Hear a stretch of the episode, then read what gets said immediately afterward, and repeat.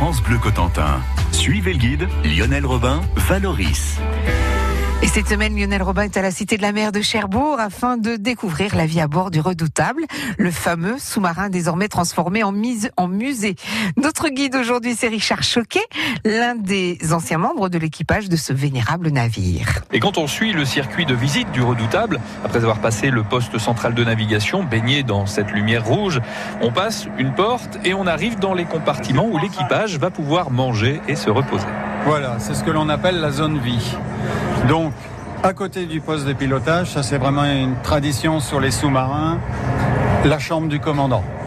Et juste derrière, la chambre du commandant en second. On va aller voir la chambre du commandant alors. Tout à fait.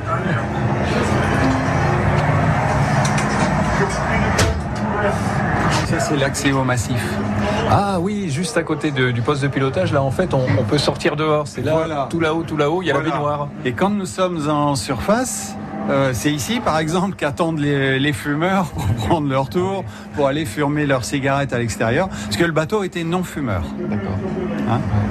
Donc quand le sous-marin va plonger, en fait, vous avez le- la dernière personne qui descend là-haut, qui ferme le panneau et qui arrive ici en ciré, bien mouillé. euh, et c'est à partir de ce moment-là qu'on entend le klaxon d'alerte, c'est-à-dire un klaxon très spécial que l'on voit derrière d'ailleurs. Donc trois coups de klaxon et là c'est parti, on plonge. Après ça rigole plus là. et là, nous voilà dans la zone de vie avec la, la cabine du, du commandant. Elle est toute petite, dites donc. Ah non, c'est immense ça. Ah bon? Ah oui, ça c'est immense. Donc là, euh, c'est une grande cabine, la cabine du, du commandant, à proximité immédiate euh, du, du poste de commande. Donc euh, là, c'est un privilège. hein. Il a une table qui peut se baisser, sur laquelle lui, il aura les cartes en sachant lui où il se trouve. Hein, et puis, euh, donc voilà, là, c'est c'est extrêmement spacieux. Donc nous arrivons dans la zone vie, zone vie des officiers. Là, on est dans les années 70, très clairement. hein. Question mobilier. Alors voilà, on est dans le, nous sommes dans le carré des officiers. Dans les années 70, c'était futuriste. C'était euh, ce qu'on voyait dans les films de Fantomas et de, de choses comme ça. C'était ah mais c'est quand, quand le, le sous-marin a, a quitté euh, Cherbourg en 1972. euh, ça, c'était euh, C'était du jamais vu dans la marine. du jamais vu. Donc vous voyez que là encore c'est c'est grand. Il y a les traditions de la marine. hein. donc les, vous avez la, la belle vaisselle, l'argenterie, ces choses-là. Euh. Alors la nourriture, la même pour tout le monde, hein. Hein, aussi bien pour les officiers que pour l'équipage. Elle était présentée différemment, c'est-à-dire qu'il y avait un maître d'hôtel euh, pour les, pour les officiers, mais nourriture euh, identique et extrêmement bonne. C'était un des plaisirs de, de la patrouille. C'est bon pour le moral. Ah oui, ça en fait partie, oui, oui. Oui, oui, tout à fait. Après le carré des officiers, eh bien nous allons descendre d'un niveau et découvrir les quartiers de l'équipage. Bonjour, c'est Eric Vallée sur France Bleu. On vous ramène ce soir en vous indiquant les meilleurs raccourcis grâce à nos amis taxis. Et puis sinon, dans l'actu culturel, il y aura de la malice et de l'absurde avec la tortue, un conte joué au pieu ce mercredi. À tout à l'heure, 16h. France Bleu Cotentin.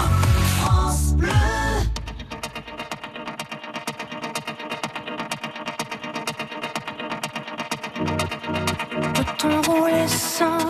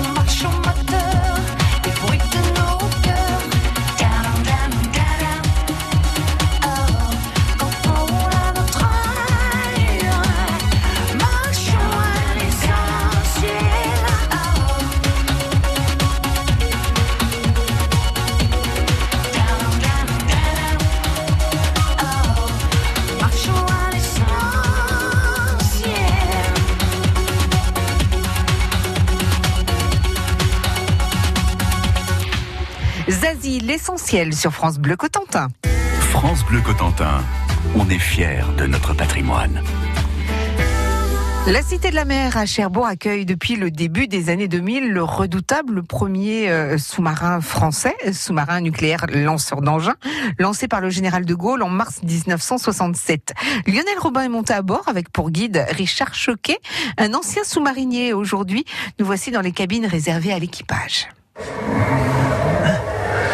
Alors là, on est dans, dans une, euh, dans la chambre de, de l'équipe, enfin dans une des chambres de l'équipage. Voilà, ici vous avez ce qu'on appelait les pioles de 12.